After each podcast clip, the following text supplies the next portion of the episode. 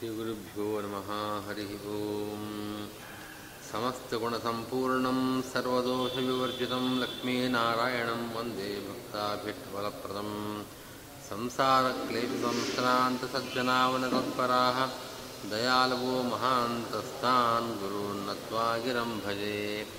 ॐ नारायणं गुणैः सर्वैरुदीर्णं दोषवर्जितं, देयं गम्यं गुणुष्टापि नत्वा सूत्रार्थमुच्यते। ॐ अथातो ब्रह्मजिज्ञासा ॐ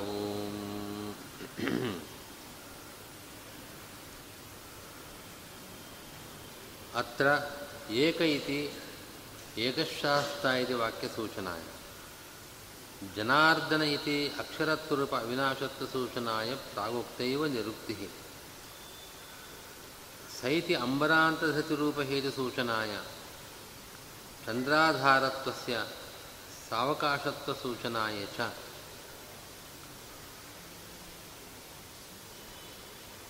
ಆಚಾರ್ಯರಲ್ಲಿ ಸರ್ವೈರ್ ಸರ್ವೈರ್ಲಿಂಗೈ ಯುತಸ್ಸಹಿ ಉಚ್ಯತೆ ವಿಷ್ಣುರೇವ ಏಕ. ಉಚ್ಯತೆ ವಿಷ್ಣುರೇವ ಏಕಃ. ಏಕಃ ಅನ್ನೋ ಪದ ಪ್ರಯೋಗ ಮಾಡಿದ್ದಾರೆ. ಇಲ್ಲೇನದರ ಉಪಯೋಗ ಈ ಅಧಿಕರಣದಲ್ಲಿ? ಅಂದರೆ ಏಕಶಾಸ್ತ ನ ದ್ವಿತೀಯೋಸ್ತಿ ಶಾಸ್ತ ಅಂತ ಶ್ರುತಿ ಏಕಃ ಅನ್ನೋ ಪದದಿಂದ ಆ ಶ್ರುತಿಯನ್ನು ಸೂಚನೆ ಮಾಡ್ತಾ ಇದೆ. ಏಕಃ ಶಾಸ್ತ. ಎಲ್ಲರನ್ನು ಶಾಸನ ಮಾಡತಕ್ಕವನು ಅವನೇ. ವಿಷ್ಣುವೇ ಅನ್ಯರಲ್ಲ. ಆದ್ದರಿಂದ ಈ ಶ್ರೀತತ್ವಕ್ಕೆ ಅಕ್ಷರ, ಶ್ರೀತತ್ವ ಅಂತ ಇಟ್ಕೊಂಡಾಗ ಮಧ್ಯಮಾಕ್ಷರ. ಆ ಮಧ್ಯಮಾಕ್ಷರಕ್ಕೆ ಹೀಗೆ ಪ್ರಶಾಸನ ಕರ್ತೃತ್ವ ಅವನಿಗೆ ಅಧೀನವಾದದ್ದು.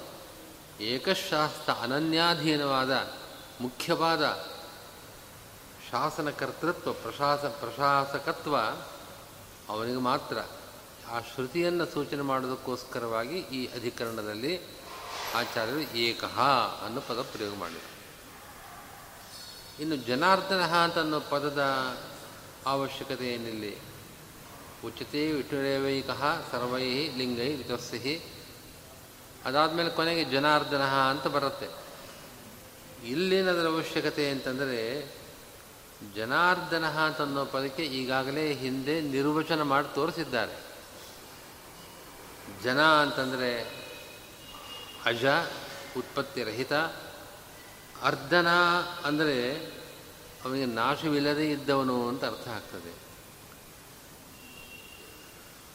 ಮೋಚಕ ಅಂತನೂ ಅರ್ಥವೂ ಆಗತ್ತೆ. ಅರ್ಧ ಇತಿ ಅರ್ಧನಃ. ಮೋಚಕ ಮುಕ್ತಿಯನ್ನು ಕೊಡತಕ್ಕವನು ಅಂತ. ಹಾಗೆ ಅರ್ಧ, ಅರ್ಧನ ಅಂತಂದರೆ ನಾಶ, ರಹಿತ, ಅಕ್ಷರತ್ವ ಅಕ್ಷರತ್ವ ಅಂದರೂ ನಾಶರಹಿತತ್ವ. ಅಕ್ಷರತ್ವ ಅಂದರೂ ನಾಶರಹಿತತ್ವ. ಜನಾರ್ದನ ಪದವೂ ಕೂಡ ನಾಶರಹಿತತ್ವವನ್ನು ಹೇಳ್ತಾ ಇದೆ.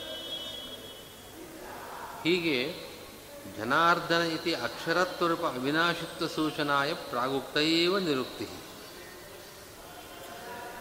ಇನ್ನು ಸಹ ಅಂತನ್ನೋ ಪದವೂ ಇದೆ ಅಲ್ಲಿ. ಸಹ ಅವನು ಅಂತ. ಇದು ಅಂಬರಾಂತ ಧೃತಿ, ಅಕ್ಷರ ಅಂಬರಾಂತ ಧೃತೇ ಅಂಬರಾಂತ ಅಂದರೆ ಪೃಥಿವ್ಯಾದಿ ಆಕಾಶಾಂತ ಸರ್ವಲೋಕಾಧಾರತ್ವ. ಆ ಹೇತುವನ್ನು ಈ ಪದ ಸೂಚನೆ ಮಾಡ್ತಾ ಇವೆ. ಜೊತೆಗೆ ಪೂರ್ವಪಕ್ಷ ಮಾಡುವಾಗ ಅಂಬ್ರಣಿ ಸೂಕ್ತದ ವಾಕ್ಯವನ್ನು ಉದಾಹರಿಸಿ, ಅಹಂ ಸೋಮವಾಹನ ಸಂಬಿಭರ್ಮಿ. ಅಲ್ಲಿ ಸೋಮ ಅಂತಂದರೆ ಚಂದ್ರ. ಆ ಚಂದ್ರನನ್ನು ನಾನು ಭರಣ ಮಾಡ್ತಾ ಇದ್ದೇನೆ ಅಂತ ಚಂದ್ರನಿಗೆ ಆಧಾರನಾಗಿದ್ದೇನೆ ಅಂತ ಲಕ್ಷ್ಮಿ ಹೇಳಿದ್ದಾಳೆ. ಆದ್ದರಿಂದ ಚಂದ್ರಾಧಾರತ್ವ ಅವಳಿಗಿದೆ. ಸೂರ್ಯ ಚಂದ್ರಾಧಾರತ್ವ ಅದು ಅವಳಿಗೆ ಇರತಕ್ಕದ್ದು ಅಂತ ಪೂರ್ವಪಕ್ಷ ಮಾಡಿದ್ದ.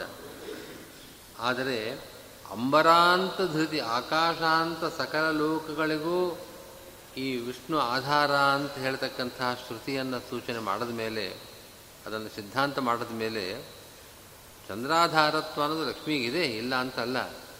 ಆದರೆ ಹಿಂದೆ ಹೇಳಿದಂತೆ ಅದು ಅನನ್ಯಾಧೀನವಾದದ್ದಲ್ಲ. ಮುಖ್ಯವಾಗಿ ಚಂದ್ರಾ ಚಂದ್ರಾಧಾರತ್ವ ಸೂರ್ಯಚಂದ್ರಾಧಾರತ್ವ ವಿಷ್ಣುವಿಗೆ ಇರತಕ್ಕದ್ದು. ಹೀಗೆ ಆ ಚಂದ್ರಾಧಾರತ್ವ ಅನ್ನೋದು ಪೂರ್ವಪಕ್ಷ ಮಾಡುವಾಗ ಅವನಿಗೆ ಒಂದು ಯುಕ್ತಿಯಾಗಿತ್ತು. ತನ್ನ ಪೂರ್ವಪಕ್ಷದ ಸಮರ್ಥನೆಗೆ ಸಾಧಕವಾಗಿತ್ತು. ಆದರೆ ಅದು ಸಾವಕಾಶ, ಪರಮಾತ್ಮನಲ್ಲೇ ಇರತಕ್ಕಂಥದ್ದು ಅಂತ ಇಲ್ಲಿ ಸೂಚನೆ ಮಾಡ್ತಾ ಇದ್ದಾರೆ. ಇಲ್ಲಿಗೆ ಈ ಅಧಿಕರಣ ಮುಗೀತು. ಅಕ್ಷರಾಧಿಕರಣದ ವಿವರಣೆ ಮುಗೀತು. ಇನ್ನು ಮುಂದಿನ ಅಧಿಕರಣ ಸದಾಧಿಕರಣ.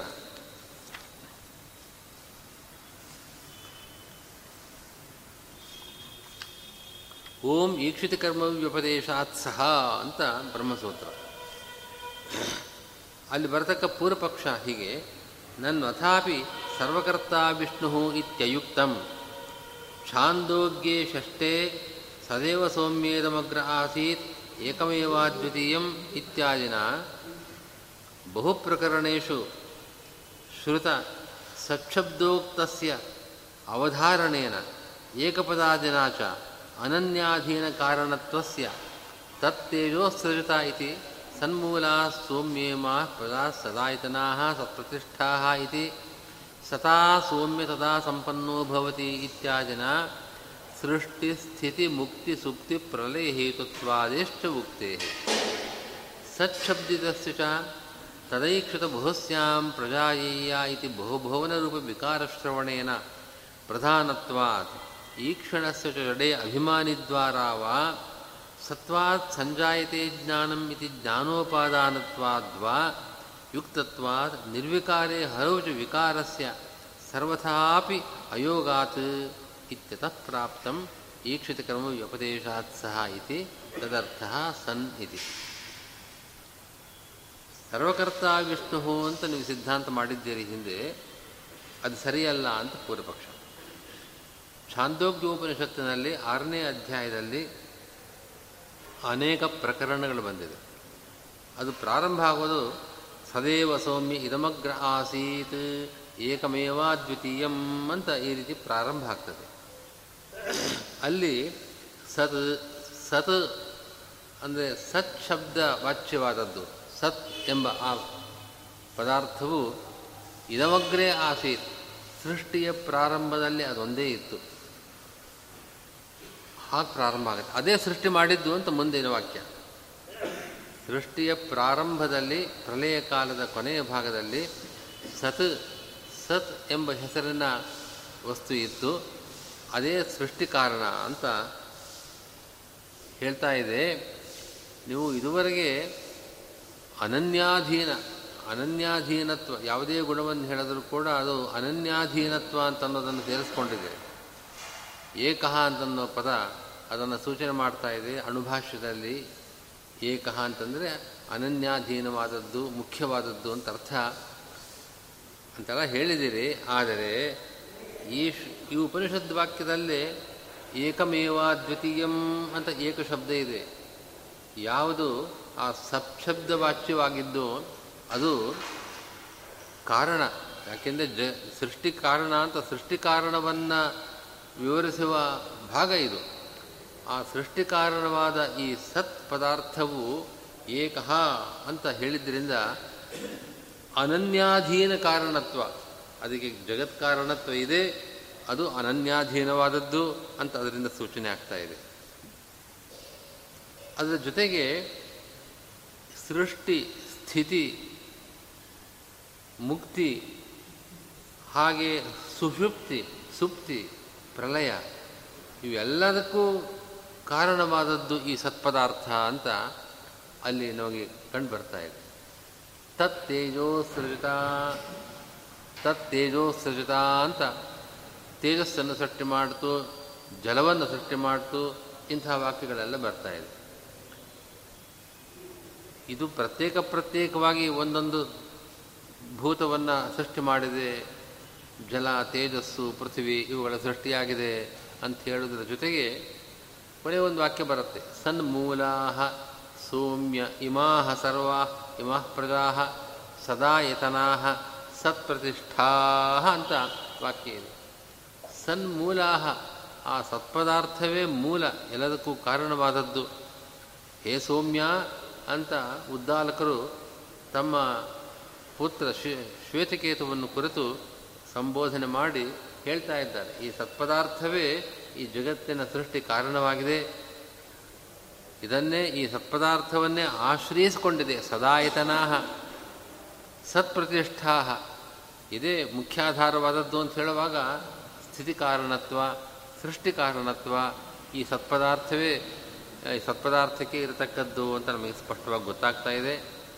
ಸತಾ ಸೌಮ್ಯ ತದಾ ಸಂಪನ್ನೋ ಭವತಿ. ಅಲ್ಲಿ, ಹೇ ಸೌಮ್ಯ, ಈ ಸತ್ಶಬ್ದವಾಚ್ಯನಾದ ಈ ಕಾರಣದಿಂದಲೇ, ಜಗತ್ ಕಾರಣದಿಂದಲೇ ತದಾ ಸಂಪನ್ನೋ ಭವತಿ. ಆ ಸುಷುಪ್ತಿ ಕಾಲದಲ್ಲಿ, ಪ್ರಳಯ ಕಾಲದಲ್ಲಿ ಅವನು ಆ ಜೀವ ಅವನನ್ನು ಹೊಂದುತ್ತಾನೆ ಅಂತ ಈ ಮಾತು ಇದೆ. ಹೀಗಾಗಿ ನೀವು ಹಿಂದೆ ಪರಬ್ರಹ್ಮನಿಗೆ ಜಗತ್ ಕಾರಣತ್ವವಿದೆ, ಜಗತ್ತಿನ ಸ್ಥಿತಿ ಕಾರಣತ್ವ ಇದೆ ಜಗತ್ತಿನ ಸಂಹಾರ ಕಾರಣತ್ವ ಇದೆ ಅವನು ಮುಕ್ತ, ಮುಕ್ತನಿಂದ ಪ್ರಾಪ್ಯನಾಗಿದ್ದಾನೆ, ಸುಷುಪ್ತಿ ಕಾಲದಲ್ಲಿ ಅವನೇ ಪ್ರಾಪ್ಯನಾಗಿದ್ದಾನೆ ಜೀವರಿಂದ ಅಂತ ಏನೇನು ಧರ್ಮಗಳನ್ನು ಹೇಳಿದ್ದೀರೋ, ಆ ಎಲ್ಲ ಧರ್ಮಗಳು ಕೂಡ ಈ ಸಚ್ಛಬ್ದವಾಚ್ಯವಾದ ಪದಾರ್ಥಕ್ಕೆ ಬರ್ತಾ ಇದೆ. ಹೌದು ಸಚ್ಛಬ್ದವಾಚ್ಯವಾದದ್ದು ಬ್ರಹ್ಮನೇ, ಸರಿಯಾಗಿದೆ, ಏನು ಅನುಭವತ್ತಿ ಇಲ್ಲ ಅಂದರೆ ಹಾಗೆ ಹೇಳೋಕ್ಕಾಗೋದಿಲ್ಲ. ಯಾಕೆಂದರೆ ಅಲ್ಲೇ ಇನ್ನೊಂದು ವಾಕ್ಯ ಬರ್ತಾ ಇದೆ. ತದೈಕ್ಷತಾ ಬಹುಸ್ಯಾಂ ಪ್ರಜಾಯೇತಿ ಅಂತ ಒಂದು ವಾಕ್ಯ ಅದು ಹೀಗೆ ಆಲೋಚನೆ ಮಾಡ್ತು, ಆ ಸತ್ಪದಾರ್ಥ. ಏನು? ಬಹುಸ್ಯಾಂ.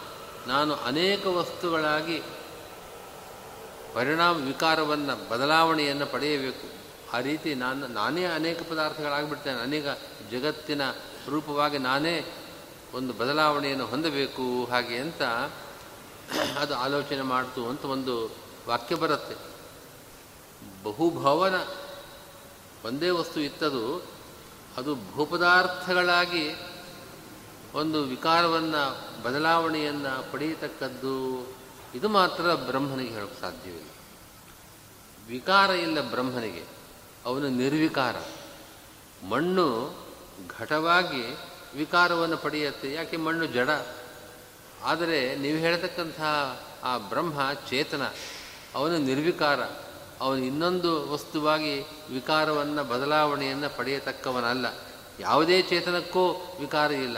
ಪರಮಾತ್ಮನಿಗೆ ಸುತರಾಮಿಲ್ಲ ಆದರೆ ಇಲ್ಲಿ ಬಹುಸ್ಯಾಮ್ ನಾನು ಬಹುವಾಗ್ತೇನೆ ಬಹು ಪದಾರ್ಥಗಳಾಗಿ ನಾನು ಪರಿವರ್ತನೆ ಆಗ್ತೇನೆ ಈ ಜಗದ್ರೂಪವಾಗಿ ನಾನೇ ವಿಕಾರವನ್ನು ಪಡಿತೇನೆ ಅಂತ ಆ ಸತ್ಪದಾರ್ಥ ಹೇಳ್ತಾ ಇದೆ. ಆದ್ದರಿಂದ ಇದು ಏನಾಗಬಹುದು ಈ ಸತ್ಪದಾರ್ಥ ಅಂತಂದರೆ ಪ್ರಧಾನ. ಪ್ರಧಾನ ಅಂತಂದರೆ ಪ್ರಕೃತಿ, ಜಡ ಪ್ರಕೃತಿ. ಜಡ ಅದು, ಜಡಕ್ಕೆ ವಿಕಾರ ಇದೆ. ಮಣ್ಣಿಗೆ ವಿಕಾರ ಇದೆ ಅದು ಜಡ. ಅದರಂತೆ ಮೂಲ ಸೃಷ್ಟಿಯ ಪ್ರಾರಂಭದಲ್ಲಿ ಯಾವ ಪ್ರಕೃತಿ ಇದೆ, ಅದನ್ನು ಮೂಲ ಪ್ರಕೃತಿ ಅಂತ ಆ ಜಡವನ್ನು ಕರೀತಾರೆ. ಅದರ ವಿಕಾರವೇ ಈ ಜಗತ್ತು. ಹೀಗಾಗಿ ಅದು ಜಗತ್ತಿಗೆ, ಜಗತ್ತಿನ ಸೃಷ್ಟಿಗೆ, ಸ್ಥಿತಿಗೆ, ಲಯಕ್ಕೆ ಎಲ್ಲದಕ್ಕೂ ಅದೇ ಕಾರಣವೇ, ಅದೇ ಕಾರಣ. ಹೌದು, ಅದರ ಜೊತೆಗೆ ಇನ್ನೊಂದು ಅನುಪಪತ್ತಿ ಇದೆ ಅಲ್ಲಿ. ಅದು ಐಕ್ಷತ. ಅದು ಆ ರೀತಿ ಆಲೋಚನೆ ಮಾಡ್ತು ಅಂತ ಒಂದು ಮಾತು ಬರ್ತದೆ. ಇದು ಜಡ ಪದಾರ್ಥವಾದರೆ ಅದಕ್ಕೆ ಆಲೋಚನೆ ಮಾಡುವ ಶಕ್ತಿ ಎಲ್ಲಿದೆ? ಅದು ಜಡ ಆಗೋದಕ್ಕೆ ಸಾಧ್ಯ ಇಲ್ವಲ್ಲ? ಐಕ್ಷತ ಅನ್ನೋ ಕ್ರಿಯಾಪದ ಈ ಕ್ಷಣ ಅಂದರೆ ಆ ರೀತಿ ಜ್ಞಾನ, ಆ ರೀತಿ ಆಲೋಚನೆ ಎಂಬ ಕ್ರಿಯೆಯನ್ನು ಹೇಳ್ತಾ ಇದೆ. ಅದು ಜಡ ಸತ್ಪದಾರ್ಥವಾದರೆ ಅದಕ್ಕೇನೋ ಬಹುಭವನ, ನಾನಾ ಪದಾರ್ಥಗಳಾಗಿ ಅದು ವಿಕಾರವನ್ನು ಪಡೆಯಬಹುದು. ಆದರೆ ಅದಕ್ಕೆ ಈ ಕ್ಷಣ ಅಂತ ಅನ್ನೋ ಕ್ರಿಯೆ ಹೇಗೆ? ಅಂದರೆ ಅದಕ್ಕಿಲ್ಲ ನಿಜ. ಅನೇಕ ಸಂದರ್ಭಗಳಲ್ಲಿ ಅದಕ್ಕೆ ನಾವು ಅಭಿಮಾನಿ, ಆ ಸತ್ಪದ, ಆ ಸತ್ಶಬ್ದವಾಚ್ಯವಾದ ಪ್ರಕೃತಿಗೆ ಈ ಕ್ಷಣ ಇಲ್ಲದೆ ಹೋದರೂ, ಜ್ಞಾನ ಇಲ್ಲದೆ ಹೋದರೂ ಕೂಡ ಅದಕ್ಕೆ ಅಭಿಮಾನಿ ದೇವತೆ ಇದ್ದ, ಇದೆಯಲ್ವೇ? ಅಭಿಮಾನಿ ದೇವತೆ ಚೇತನ. ಅದಕ್ಕೆ ಈ ಕ್ಷಣವಿರುವುದರಿಂದ ಇದಕ್ಕೆ ಈ ಕ್ಷಣ ಇರುವಂತೆ ಯೋಚನೆ ಆ ರೀತಿ ವಿವರಣೆ ಕೊಡಬಹುದು. ಅಭಿಮಾನಿ ದ್ವಾರ ಅಥವಾ ಈ ಪ್ರಕೃತಿ ಅನ್ನೋ ಪದಾರ್ಥ ಇದೆಯಲ್ಲ, ಅದು ಸತ್ವರದ ಗುಣಾತ್ಮಕವಾದದ್ದು ತ್ರಿಗುಣಾತ್ಮಕವಾದದ್ದು. ಅದು ವೇದಾಂತವನ್ನು ಓದುವರಿಗೆಲ್ಲ ಗೊತ್ತಿದೆ. ಸತ್ವರದ ಸ್ತಮೋ ಗುಣ ಗುಣಗಳೇ ಅದು ಪ್ರಕೃತಿಯ ಸ್ವರೂಪ ಅದು. ಆ ಸತ್ವರಜೋಗುಣಗಳಲ್ಲಿ ಸತ್ವಗುಣದಿಂದ ಜ್ಞಾನ, ರಜೋಗುಣದಿಂದ ಕ್ರಿಯೆ.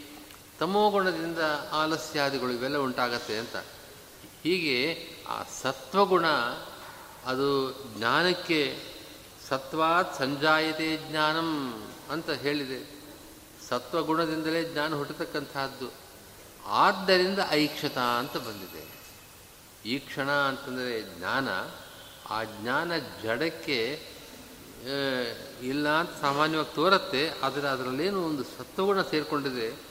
ಅದು ಜ್ಞಾನಕ್ಕೆ ಕಾರಣವಾದದ್ದರಿಂದ ಆ ದೃಷ್ಟಿಯಿಂದ ಈ ಮಾತಾಡಿರೋರು ಹೀಗೆ ಪೂರ್ವಪಕ್ಷಿ ನಿರ್ವಿಕಾರವಾದ ವಸ್ತುವಿಗೆ ಇಲ್ಲಿ ಅವಕಾಶವೇ ಇಲ್ಲ.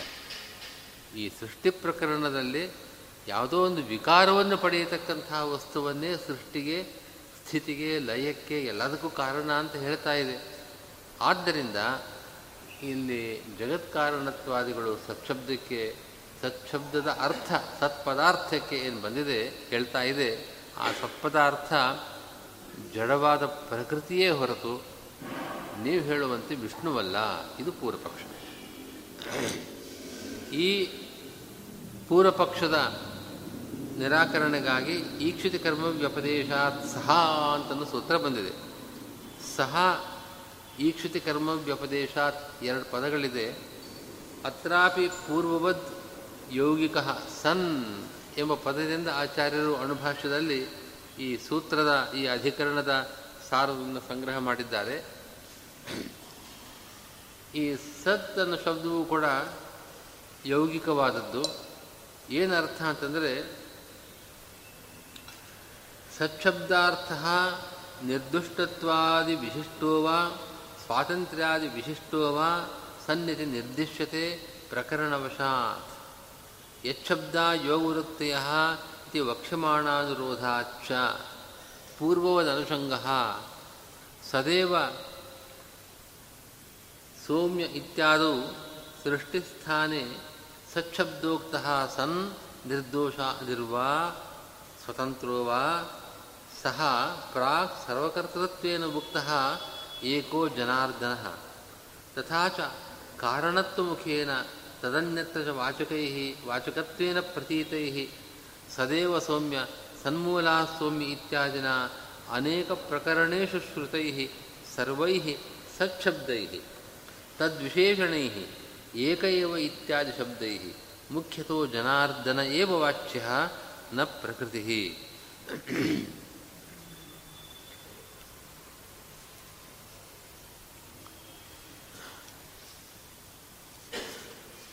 ಇಲ್ಲಿ ಸತ್ ಶಬ್ದಕ್ಕೆ ನಿರ್ದೋಷ ಅಂತ ಅರ್ಥ ಮಾಡ್ಬೋದು. ಅಥವಾ ಸ್ವಾತಂತ್ರ್ಯಾದಿ ಗುಣಗಳಿಂದ ವಿಶಿಷ್ಟನಾದವನು ಅಂತಲೂ ಅರ್ಥ ಮಾಡ್ಬೋದು.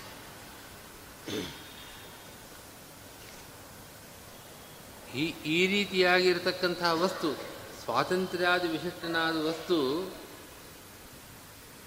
ಅದು ಪ್ರಕರಣವಶಾತ್, ಆ ಪ್ರಕರಣವನ್ನು ನೋಡಿದ್ರೆ ಗೊತ್ತಾಗತ್ತೆ. ಯಾಕೆ ಅಂತಂದರೆ ಸದೇವ ಸೌಮ್ಯ ಇದಂ ಅಗ್ರೇ ಆಸೀತ್. ಅಗ್ರೇ ಅಂದರೆ ಸೃಷ್ಟಿಯ ಮೊದಲು, ಸೃಷ್ಟಿಯ ಪ್ರಾರಂಭದಲ್ಲಿ ಇದೊಂದೇ ಇತ್ತು. ಸೃಷ್ಟಿಯ ಪ್ರಾರಂಭದಲ್ಲಿ ಅದೊಂದೇ ಇದ್ದರೆ ಅದು ಇನ್ನೊಂದಕ್ಕೆ ಅಧೀನವಾಗಿರೋದಕ್ಕೆ ಸಾಧ್ಯ ಇನ್ನೊಂದು ವಸ್ತುವೇ ಇಲ್ಲ. ಇನ್ನೊಂದು, ಇನ್ನೊಬ್ಬ ನಿಯಾಮಕ ಇರೋಕ್ಕೆ ಸಾಧ್ಯವೇ ಇಲ್ಲ ಅಲ್ಲಿ. ಅದೊಂದೇ ಇದ್ದದ್ದು. ಆದ್ದರಿಂದ ಸ್ವಾತಂತ್ರ್ಯಾದಿ ಗುಣವಿಶಿಷ್ಟವಾಗಿದೆ ಅದು ಅಂತನ್ನೋದು ಸ್ಪಷ್ಟವಾಗುತ್ತೆ ಪ್ರಕರಣದಿಂದ. ಇದೆಲ್ಲ ಈ ಶಬ್ದಗಳೆಲ್ಲ ಯಚ್ಛಬ್ದ ಯೋಗವೃತ್ತೆಯ ಅಂತ ಇದೇ ಅಣುಭಾಷ್ಯದಲ್ಲಿ ಮುಂದೆ ಹೇಳ್ತಾರೆ. ಎಲ್ಲ ಶಬ್ದಗಳೂ ಕೂಡ ಭಗವಂತನನ್ನು ಯೋಗವೃತ್ತಿಯಿಂದ, ಅಂದರೆ ಆ ಪದಗಳು ತಮ್ಮ ಅವಯವ, ಒಂದು ಪದ, ಅದಕ್ಕೆ ಅನೇಕ ಅವಯವಗಳಿರುತ್ತೆ. ಅವುಗಳ ಮೂಲಕವಾಗಿ ಸಿಗತಕ್ಕಂಥ ಗುಣಗಳು ಪರಮಾತ್ಮನಲ್ಲಿರತಕ್ಕಂಥ ಗುಣಗಳನ್ನು ಶಬ್ದಗಳು ಹೇಳ್ತಾ ಇವೆ ಅಂತ ಅನ್ನೋದನ್ನು ಆಚಾರ್ಯ ಹೇಳುವಂತೆ ಇಲ್ಲಿ ಹೀಗೆ ನಿರ್ದೋಷ, ಸ್ವಾತಂತ್ರ್ಯಾದಿ ಗುಣ ವಿಶಿಷ್ಟನಾದವನು ಅಂತನ್ನೋ ಅರ್ಥದಲ್ಲೇ ಅಣುಭಾಷ್ಯದಲ್ಲಿ ಸಣ್ಣ ಪದ ಪ್ರಯೋಗ ಮಾಡಿದ್ದಾರೆ.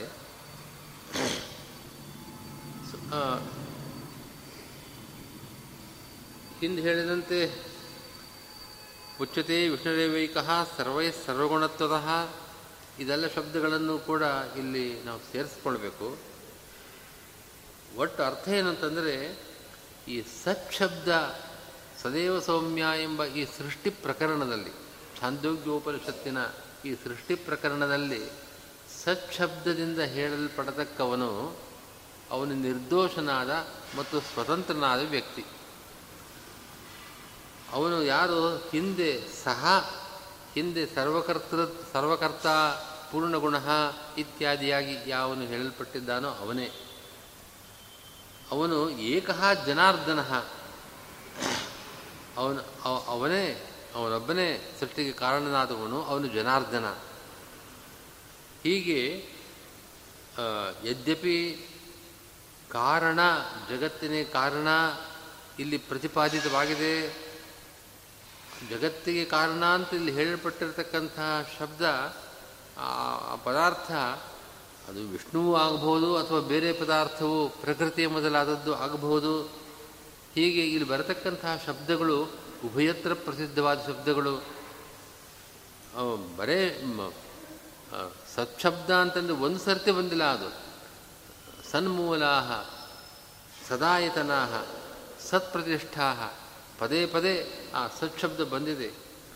ಹೀಗೆ ಅನೇಕ ಪ್ರಕರಣಗಳಲ್ಲಿ ಈ ಅಧ್ಯಾಯದಲ್ಲಿ ಆರನೇ ಅಧ್ಯಾಯದಲ್ಲಿ ಈ ಉಪನಿಷತ್ತಿನಲ್ಲಿ ಅನೇಕ ಪ್ರಕರಣಗಳಲ್ಲಿ ನಾವು ಕೇಳ್ತಕ್ಕಂಥ ಎಲ್ಲ ಸತ್ಶಬ್ದಗಳಿಂದ ಅದರ ಜೊತೆಗೆ ಏಕ ಮೊದಲಾದ ಶಬ್ದಗಳು ಇದೆ. ಏಕಮೇವ ದ್ವಿತೀಯಂ ಇತ್ಯಾದಿ ಶಬ್ದಗಳಿವೆ. ಆ ಎಲ್ಲ ಶಬ್ದಗಳಿಂದ ಮುಖ್ಯತಃ ಜನಾರ್ದನನೇ ವಾಚ್ಯನಾಗಿದ್ದಾನೆ ಹೊರತು ಪ್ರಕೃತಿಯಲ್ಲ. ಇದು ಆಚಾರ್ಯರಲ್ಲಿ ಸನ್ ಏಕ ಏವ ಜನಾರ್ದನ ಉಚ್ಯತೆ ವಿಷ್ಣುರೇವ ಏಕ ಇತ್ಯಾದಿ ಎಲ್ಲ ಪದಗಳನ್ನು ನಾವು ಅನ್ವಯ ಮಾಡಿಕೊಂಡು ಜೋಡಿಸ್ಕೊಂಡಾಗ ಈ ಅಭಿಪ್ರಾಯ ಬರುತ್ತೆ. ಯಾಕೆ? ಕುತಃ ಸನ್ ವಿಷ್ಣು ಸರ್ವೈ ಯುತೋ ಹಿ ಸನ್ ಅಲ್ಲಿ ವಿಷ್ಣು ಅಂತನ್ನೋ ಪದವನ್ನು ಈ ಸನ್ ಅನ್ನೋ ಶಬ್ದದ ಜೊತೆಗೆ ಸೇರಿಸ್ಕೊಳ್ಬೇಕು.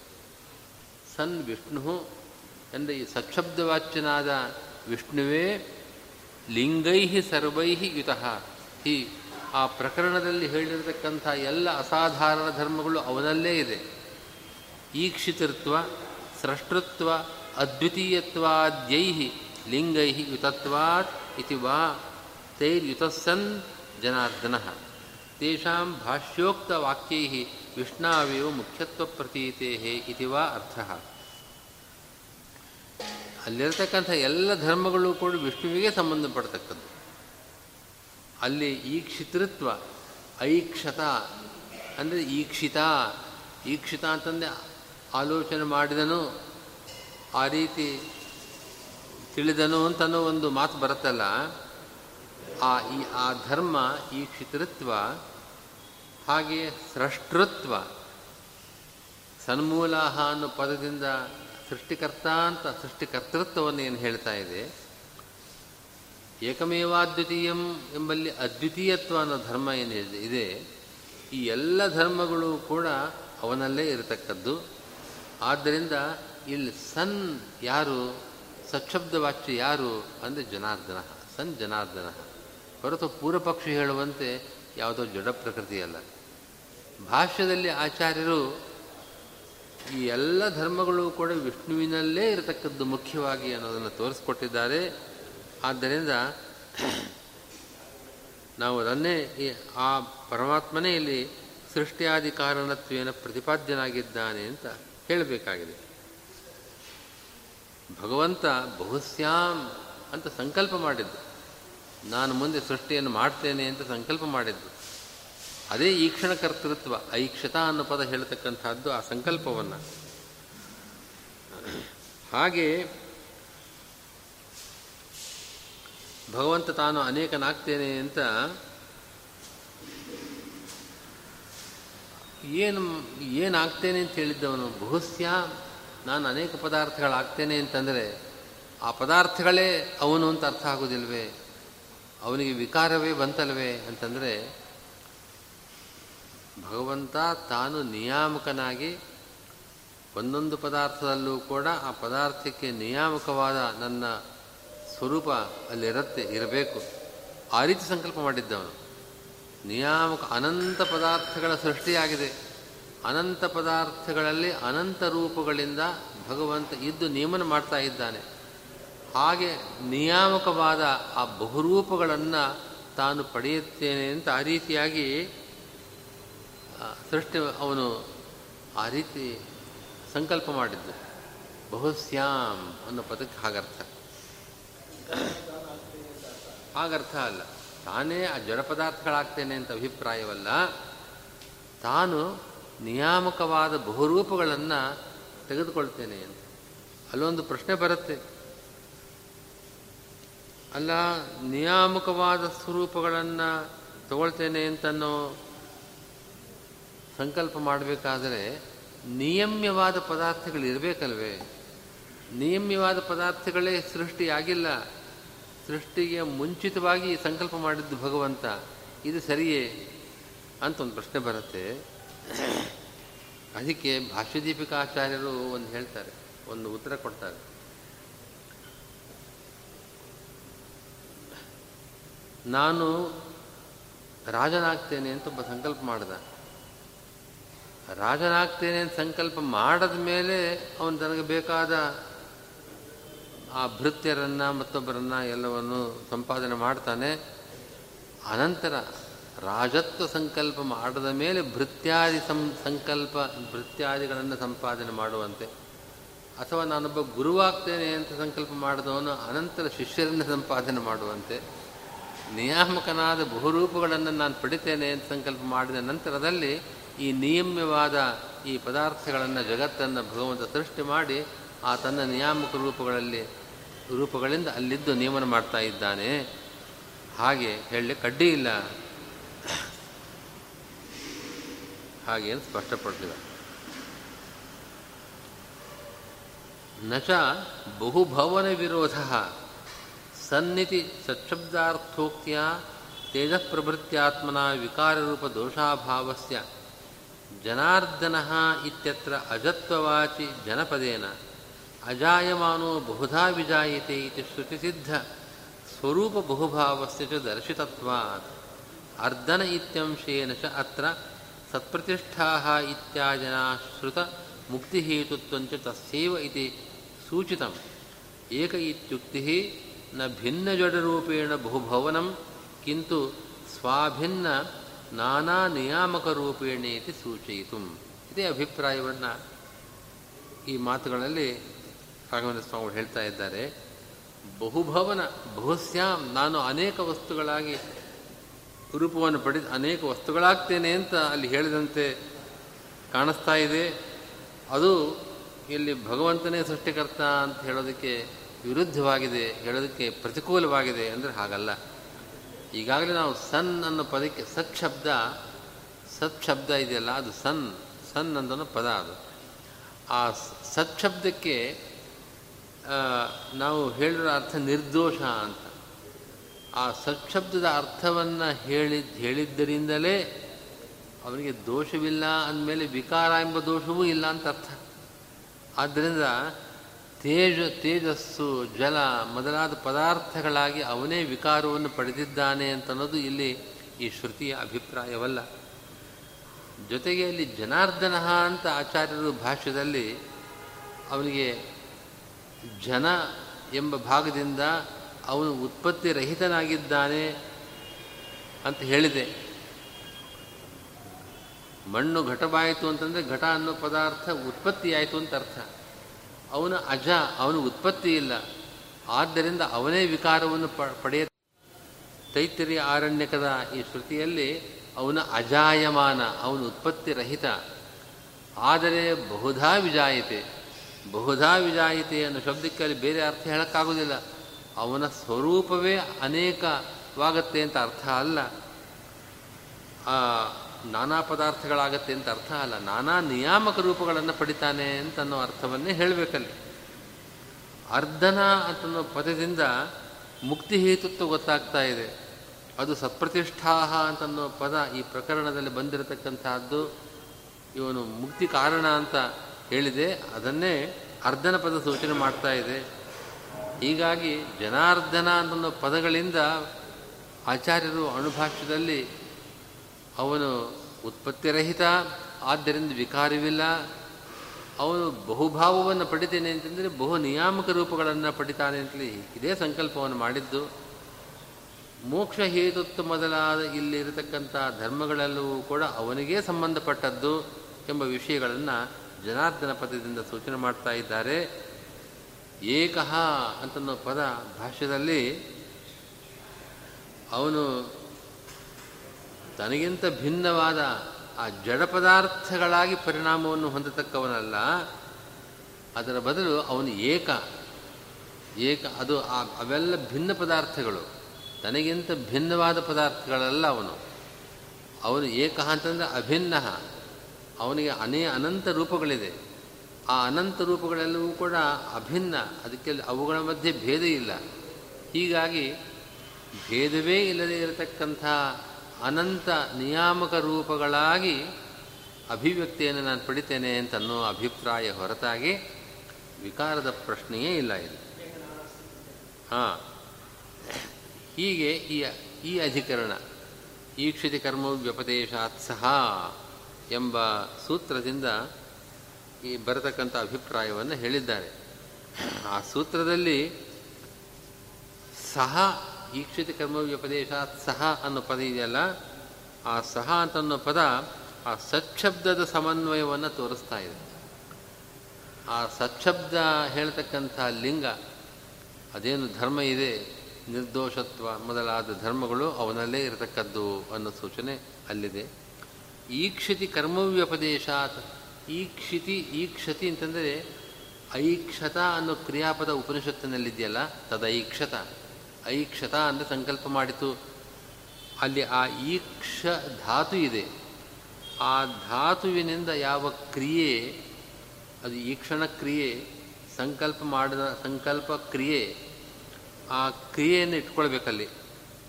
ಕ್ಷತಿ ಸೂತ್ರದ ಪದಕ್ಕೆ ಅರ್ಥ ಹೇಳ್ತಾ ಇದ್ದೇನೆ. ಈ ಕ್ಷತಿ ಅನ್ನೋ ಪದಕ್ಕೆ ಈಕ್ಷ ಧಾತು ಐಕ್ಷತ ಎಂಬ ಕ್ರಿಯಾಪದದಲ್ಲಿರತಕ್ಕಂಥ ಆ ಧಾತು ಈಕ್ಷ ಧಾತು ಅರ್ಥ. ಆ, ಎಲ್ಲಿ? ಹೌದು, ಅಲ್ಲೂ ಅಷ್ಟೇ ಈಕ್ಷತೆ ಅಂತಂದರೆ ಈಕ್ಷ ಧಾತು ಇದೆ. ಆ ಈಕ್ಷ ಧಾತು ಹೇಳತಕ್ಕಂಥ ಈಕ್ಷಣ ಕ್ರಿಯೆ ಏನಿದೆ, ಆ, ಈಕ್ಷತೆ ಈಕ್ಷಣ ಕ್ರಿಯೆ, ಅದು ಜಡಕ್ಕಿಲ್ಲ, ಪ್ರಕೃತಿಗಿಲ್ಲ. ನೀವು ಸಾಂಖ್ಯರು ಅಶಬ್ದ, ಶಬ್ದವಾಚ್ಯವಲ್ಲ ಅಂತ ಯಾವುದನ್ನು ಪ್ರಕೃತಿಯನ್ನು ಹೇಳ್ತಾ ಇದ್ದೀರಿ, ಅದಲ್ಲ ಅದು ಅಂತ ಅಲ್ಲ ಅಭಿಪ್ರಾಯ. ಹಾಂ. ಇಲ್ಲಿ ಜಡ, ಜಡಗ. ಹಾಂ. ಅಭಿಮಾನ ದೇವತೆಗೆ ಬರುತ್ತೆ, ಅದಿದೆ ನಿಜ. ಆದರೆ ಮುಖ್ಯವಾಗಿ, ಮುಖ್ಯವಾದ ಈ ಕ್ಷಣವನ್ನು ಹೇಳುವ ಸಾಧ್ಯತೆ ಇರಬೇಕಾದರೆ ನೀವು ಸತ್ ಶಬ್ದಕ್ಕೆ ಸದಭಿಮಾನಿ, ನೋಡಿ ಪರಿಣಾಮವನ್ನು ಹೊಂದತಕ್ಕಂತಹ ಸತ್ಪದಾರ್ಥ ಯಾವುದು? ಪ್ರಕೃತಿ. ಆದರೆ ಸಂಕಲ್ಪ ಮಾಡುವ ಯಾವುದು? ಅದಕ್ಕೆ ಅಭಿಮಾನಿ ದೇವತೆ ಹೀಗೆ ಒಂದು ಇರತಕ್ಕಂತಹ ಸತ್ಶಬ್ದಕ್ಕೆ ಸದೈಕ್ಷತ, ತದೈಕ್ಷತ, ಆ ಸತ್ ಈ ಕ್ಷಣವನ್ನು ಸಂಕಲ್ಪವನ್ನು ಮಾಡಿದೆ, ಬಹುಭವನವನ್ನು ಪಡೆದಿದೆ, ಪೂರ್ವಪಕ್ಷ ಮಾಡುವನು ಸಂಕಲ್ಪ ಮಾಡಿದೆ ಅಂತ ಹೇಳಬೇಕಾದ್ರೆ ಅಭಿಮಾನ ದೇವತೆಗೆ ಹೋಗ್ತಾನೆ. ಬಹುಭಾವವನ್ನು ಪಡೆದಿದೆ, ಬಹುಭವನವನ್ನು ಪಡೆದಿದೆ ಅಂತ ಹೇಳಬೇಕಾದರೆ ಪ್ರಕೃತಿಗೆ ಹೋಗ್ತಾನೆ. ಸಚ್ಛಬ್ದಕ್ಕೆ ಪ್ರಕೃತಿ ಅಂತ ಅರ್ಥ ಮಾಡ್ತಾನೆ. ಇದೆಲ್ಲ ಬಹಳ ಕ್ಲಿಷ್ಟವಾದ ವ್ಯಾಖ್ಯಾನ ಇದು. ಹಾಂ ಸತ್ಶಬ್ದಕ್ಕೆ ಪರಮಾತ್ಮ ಅಂತ ಅರ್ಥ ಮಾಡಿದಾಗ ಅವನ ಬಹುಭವನ ಅಂತಂದರೆ ಅವನು ತಾನು ಅನಂತ ನಿಯಾಮಕ ರೂಪಗಳನ್ನು ಪಡೆದದ್ದು. ಅವನಿಗೆ ಈ ಕ್ಷಣ ಸಂಕಲ್ಪ ಇದೆ, ಅದರಲ್ಲಿ ಯಾವ ಅನುಪಪತ್ತಿಯೂ ಇಲ್ಲ. ಬಹಳ ಸರಳವಾಗಿ ನೇರವಾಗಿ ಅರ್ಥ ಹೇಳಲಿಕ್ಕೆ ಬರ್ತದೆ. ಇಲ್ಲಿಗೆ ಅಧಿಕರಣ ಮುಗಿದಿದೆ. ಮುಂದಿನ ಅಧಿಕರಣ, ಓಂ ದಹರ ಉತ್ತರೇಭ್ಯ.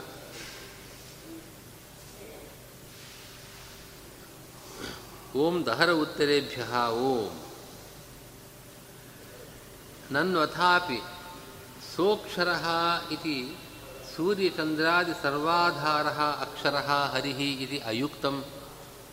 ಛಾಂದೋಗ್ಯೆ ಅಷ್ಟಮೇ ಬ್ರಹ್ಮಪುರೇ ದಹನಂ ಪುಂಡರೀಕಂ ವೇಷ್ಮ ದಹರೋಸ್ಮಿನ್ನಂತರಾಕಾಶ ತಸ್ಮಿನ್ ಯದಂತಹ ತದನ್ವೇಷ್ಟವ್ಯಂ ಇತ್ಯಾದಿನ ಹೃತ್ಪದ್ಮಸ್ಥಂ ಕಿಂಚಿದುಕ್ತ್ವಾ ಅಸ್ಯ ಉಭೇ ಅಸ್ಮಿನ್ ದ್ಯಾವಾ ಪೃಥಿವೀ ಸೂರ್ಯಾಚಂದಮಸೌ ಉಭೌ ಇತ್ಯಾದಿನ ಸೂರ್ಯಚಂದ್ರಾದಿ ಸರ್ವಾಧಾರತ್ವೋಕ್ತೆ ಹೃತ್ಪದ್ಮಸ್ಥಸ್ಯ ಚ ಆಕಾಶಶ್ರುತ್ಯ ಆಕಾಶತ್ವಾತ್ ಹೃದಯೇಷ ಆತ್ಮ ಇತ್ಯಾದೇಃ ಜೀವತ್ವಾದ್ವಾ ಇತ್ಯತಃ ಪ್ರಾಪ್ತಂ ದಹರ್ ಉತ್ತರೇಭ್ಯ ಇತ್ಯಾದಿ ಸೂತ್ರಾಷ್ಟಕಂ ತದರ್ಥ ಹೃದಬ್ಜಗ ಸರ್ವಾಶ್ರಯ ಪೂರ್ಣಗುಣ ಸಹ ಅಕ್ಷರ ಸನ್ ನಾಲ್ಕು ಅಧಿಕರಣ ಆಯ್ತು ಇವಾಗ.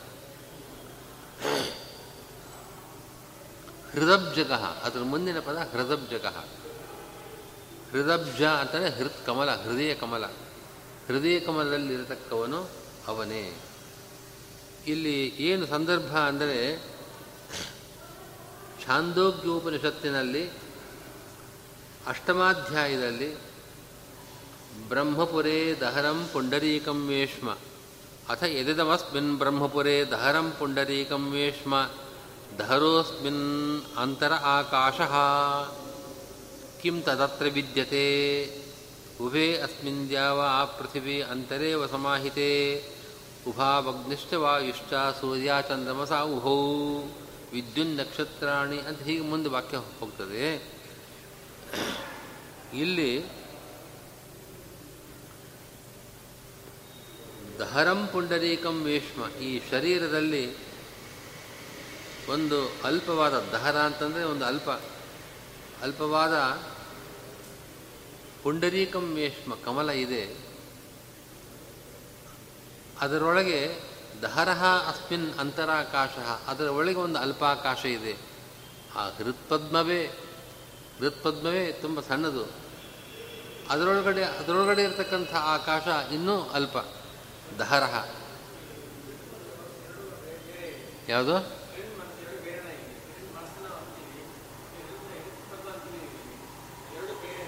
ಯಾವ್ದು ಅರ್ಥ ಆಗಲಿ ಹಾಂ ಹೃತ್ ಶಬ್ದಕ್ಕೆ ಅನೇಕ ಅರ್ಥಗಳಿದೆ. ಇಲ್ಲಿ ಹೃದಯ ಅಂತಂದರೆ ಶರೀರದ ಭಾಗ. ಮನಸ್ಸಿಂದ ಭಿನ್ನವಾದದ್ದು. ಮನಸ್ಸಲ್ಲ ಇಲ್ಲಿ. ಹಾಂ. ಇದು, ಅದು ಈ ಶರೀರದ ಭಾಗವಾದ ಹೃದಯ. ಹೃದಯ ಹೃತ್ಕಮಲ ಅಂತ ಯೋಗಿಗಳು ತಮ್ಮ ಹೃದಯ ಕಮಲದಲ್ಲಿ ಇರತಕ್ಕಂಥ ಪರಮಾತ್ಮನನ್ನು ಧ್ಯಾನ ಮಾಡ್ತಾರೆ ಅಂತ ಹೇಳುವಾಗ ಅದು ಕಮಲಾಕಾರವಾದ ಕಮಲದ ಕೋಶ ಕಮಲದ ಕೋಶ, ಪದ್ಮಕೋಶ ಪದ್ಮಕೋಶ ಅನ್ನೋ ಪದವನ್ನು ಉಪಯೋಗಿಸ್ತಾರೆ. ಗೋಲಕ ಅಲ್ಲ, ಈ ಶರೀರದ ಒಂದು ಅವಯವ. ಹಾಂ ಅದು ಹೃದಯ ಗುಹೆ ಅಂತಲೂ ಕರೀತಾರೆ, ಗುಹೆ ಅಂತ ಗುಹೆ ಅಂತ ಒಳಗಡೆ ಇರ್ತದೆ. ಮತ್ತು ಅದರ ಆಕಾರ ಪದ್ಮ, ಪದ್ಮಕೋಶದ ಆಕಾರ ಕಮಲದ ಮೊಗ್ಗೆಯಂತೆ ಇದೆ. ಅದನ್ನು ತಗೊಳ್ತಾರೆ. ಹೃದಯ ಶಬ್ದಕ್ಕೆ ಮನಸ್ಸು ಅನ್ನೋ ಅರ್ಥ ಇದೆ. ಈ ಸಂದರ್ಭದಲ್ಲಿಲ್ಲ. ಹಾಂ ದಹರ ಶಬ್ದಕ್ಕೆ ರೂಢಿ ಇದೆ. ದಹರ ಅಂತಂದ್ರೆ ಅಲ್ಪ.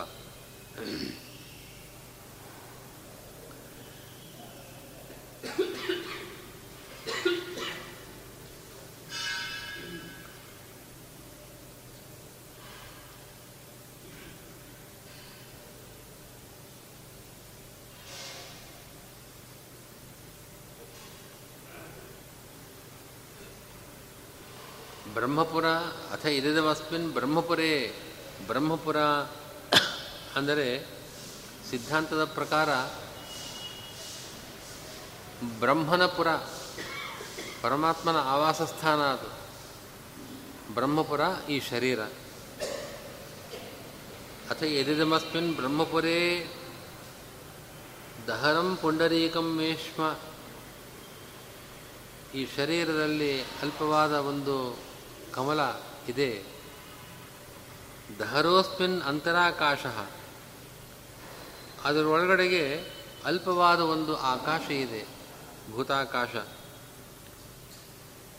ಅದರೊಳಗಡೆಗೆ ಏನಿದೆ ಅದು ತದ ಅನ್ವೇಷ್ಟವ್ಯ. ಅದನ್ನು ನಾವು ಪ್ರಾರ್ಥನೆ ಮಾಡಬೇಕು ಅಥವಾ ಅದನ್ನು ತಿಳ್ಕೊಳ್ಬೇಕು. ಇದು ಸಿದ್ಧಾಂತದ ಪ್ರಕಾರ ಅರ್ಥ ಹೇಳ್ತಾ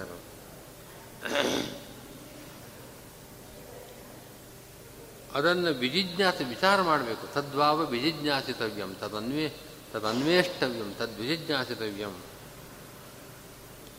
ಹೀಗೆಲ್ಲ ವಾಕ್ಯ ಬಂದಿದೆ. ಆಗ ಶಿಷ್ಯ ಇದು ಗುರುಗಳು ಹೇಳುವ ಮಾತು. ಸಬ್ರೂಯಾತ್ ಅದಕ್ಕೆ ಕಿಂ ತದತ್ರ ವಿದ್ಯತೆ. ಉಪನಿಷತ್ತಿನಲ್ಲಿ ಗುರುಗಳು ಈ ರೀತಿ ಹೇಳಿದಾಗ ಶಿಷ್ಯ ಕೇಳ್ತಾನೆ, ನೀವು ಈ ಶರೀರದಲ್ಲಿ ಒಂದು ಹೃತ್ಕಮಲ ಇದೆ, ಅಲ್ಪಾಕಾಶ ಇದೆ ಅದರಲ್ಲಿ, ಅದರೊಳಗಿರತಕ್ಕದ್ದನ್ನು ಅನ್ವೇಷಣೆ ಮಾಡು, ಜಿಜ್ಞಾಸೆ ಮಾಡು ಅಂತೆಲ್ಲ ಹೇಳಿದಿರಿ. ಕಿಂ ತದತ್ರ ವಿದ್ಯತೆ, ಏನಿದೆ? ಯದನ್ವೇಷ್ಟವ್ಯಂ ಯದ್ವಾವ ವಿಜಿಜ್ಞಾಸಿತವ್ಯಂ.